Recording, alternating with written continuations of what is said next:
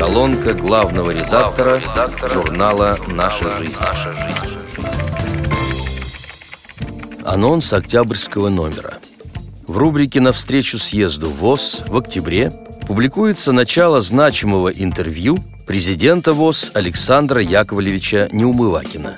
В первой части содержательной предсъездовской беседы, весомо названной «Вместе мы сильнее», прежде всего, уважаемый руководитель остановился на основных итогах отчетно-выборной кампании. Вот что он рассказал читателям журнала, отвечая на вопрос об активности незрячих делегатов. Всего в конференциях участвовали более двух с половиной тысяч делегатов. При этом каждый третий выступил в прениях. Состоялся конкретный и принципиальный разговор о практических результатах деятельности общества слепых в целом. Приятно, что работа правлений и контрольно-ревизионных комиссий всех региональных организаций ВОС оценена положительно. Отчеты и выборы продемонстрировали высокую активность незрячих и прошли в соответствии с нормативными документами. В полученных нами протоколах не содержится замечаний по их проведению. Необходимо подчеркнуть, что в адрес приближающегося съезда поступили предложения от дюжины правлений региональных организаций и отдельных лиц по внесению изменений и дополнений в устав Всероссийского общества слепых, которые будут внимательно изучены и представлены на рассмотрение народных избранников. В рубрике «Реабилитация по существу» дебютирует наш молодой и довольно перспективный автор Игорь Михайлов.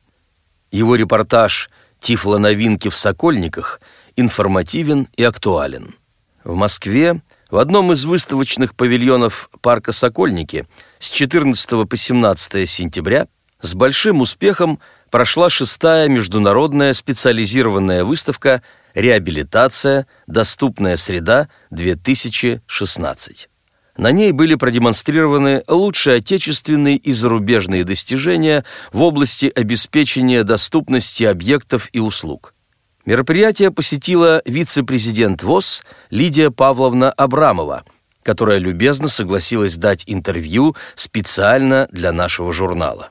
Положительные стороны этой выставки я вижу в том, что в ней принимали участие Министерство образования, Минпромторг, а также Фонд социального страхования.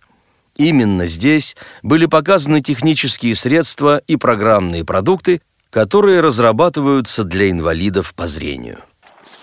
В правлениях и местных организациях, также называется рубрика, постоянно ведется работа с незрячими подопечными. Уделяется внимание и социокультурной реабилитации. Это подтверждает эмоциональный репортаж Валентины Кирилловой «Радость на миллион». Какой сегодня самый популярный вопрос? Правильно, сколько стоит? В денежном эквиваленте сейчас исчисляются не только материальные, но уже и духовные ценности. Монетизация пронизала всю нашу жизнь. Но в каждом деле всегда есть свое «но», за которым либо исключение, либо протест, либо надежда. У меня в данном случае надежда. Поэтому я хочу спросить читателей, сколько стоит радость? Ответ «она бесценна» не принимается. Ведь это понятие тоже имеет свою соразмерность. Например, с мгновениями хорошего настроения. И если верить тому, что смех продлевает жизнь, то радость, с учетом вышесказанного, тоже можно отнести к тому же разряду. С такими сентиментальными мыслями я возвращалась с увлекательного конкурса «А ну-ка, девушки», который провело среди своих местных отделений Московская городская организация ВОС. А мысли возникли от того, что ноги летели, а душа улыбалась. Наука и практика воспитания слепых детей требуют особого такта и настойчивости. В октябре свои соображения на эту тему выскажет Александр Ракович в материале «Воображение незрячего». В дальнейшем актуальный разговор будет обязательно продолжен. Когда в семье рождается ребенок, то чуть ли не с первых дней он начинает познавать окружающий мир. Первоначальные знания малыш обычно получает при помощи зрения. Пройдет совсем немного времени, и вот уже он реагирует не только на красочные погремушки, но и на музыкальные. Малыш постарше возьмет в руки карандаш и начнет воплощать на бумаге только ему ведомые образы и сюжеты. Поначалу эти рисунки малопонятны взрослым, но постепенно появляются узнаваемые изображения. Совсем другое дело – развитие незрячего ребенка. В этом случае важнейшим фактором является воображение. Поэзия снова представлена произведениями Рифката Гардиева из Чистополя. «Ты доверь мне от сердца ключи, распахни предо мною ты душу, не задую я пламя свечи, храм, что в сердце твоем не разрушу, в этот храм я тихонько войду, он наполнен божественным светом, как когда-то в весеннем саду прошепчу пару слов по секрету, а по сути секретов-то нет, знают точно небесные сферы, что в кружении вечном планет и любовь, и надежда, и вера. Ты доверь мне от сердца ключи.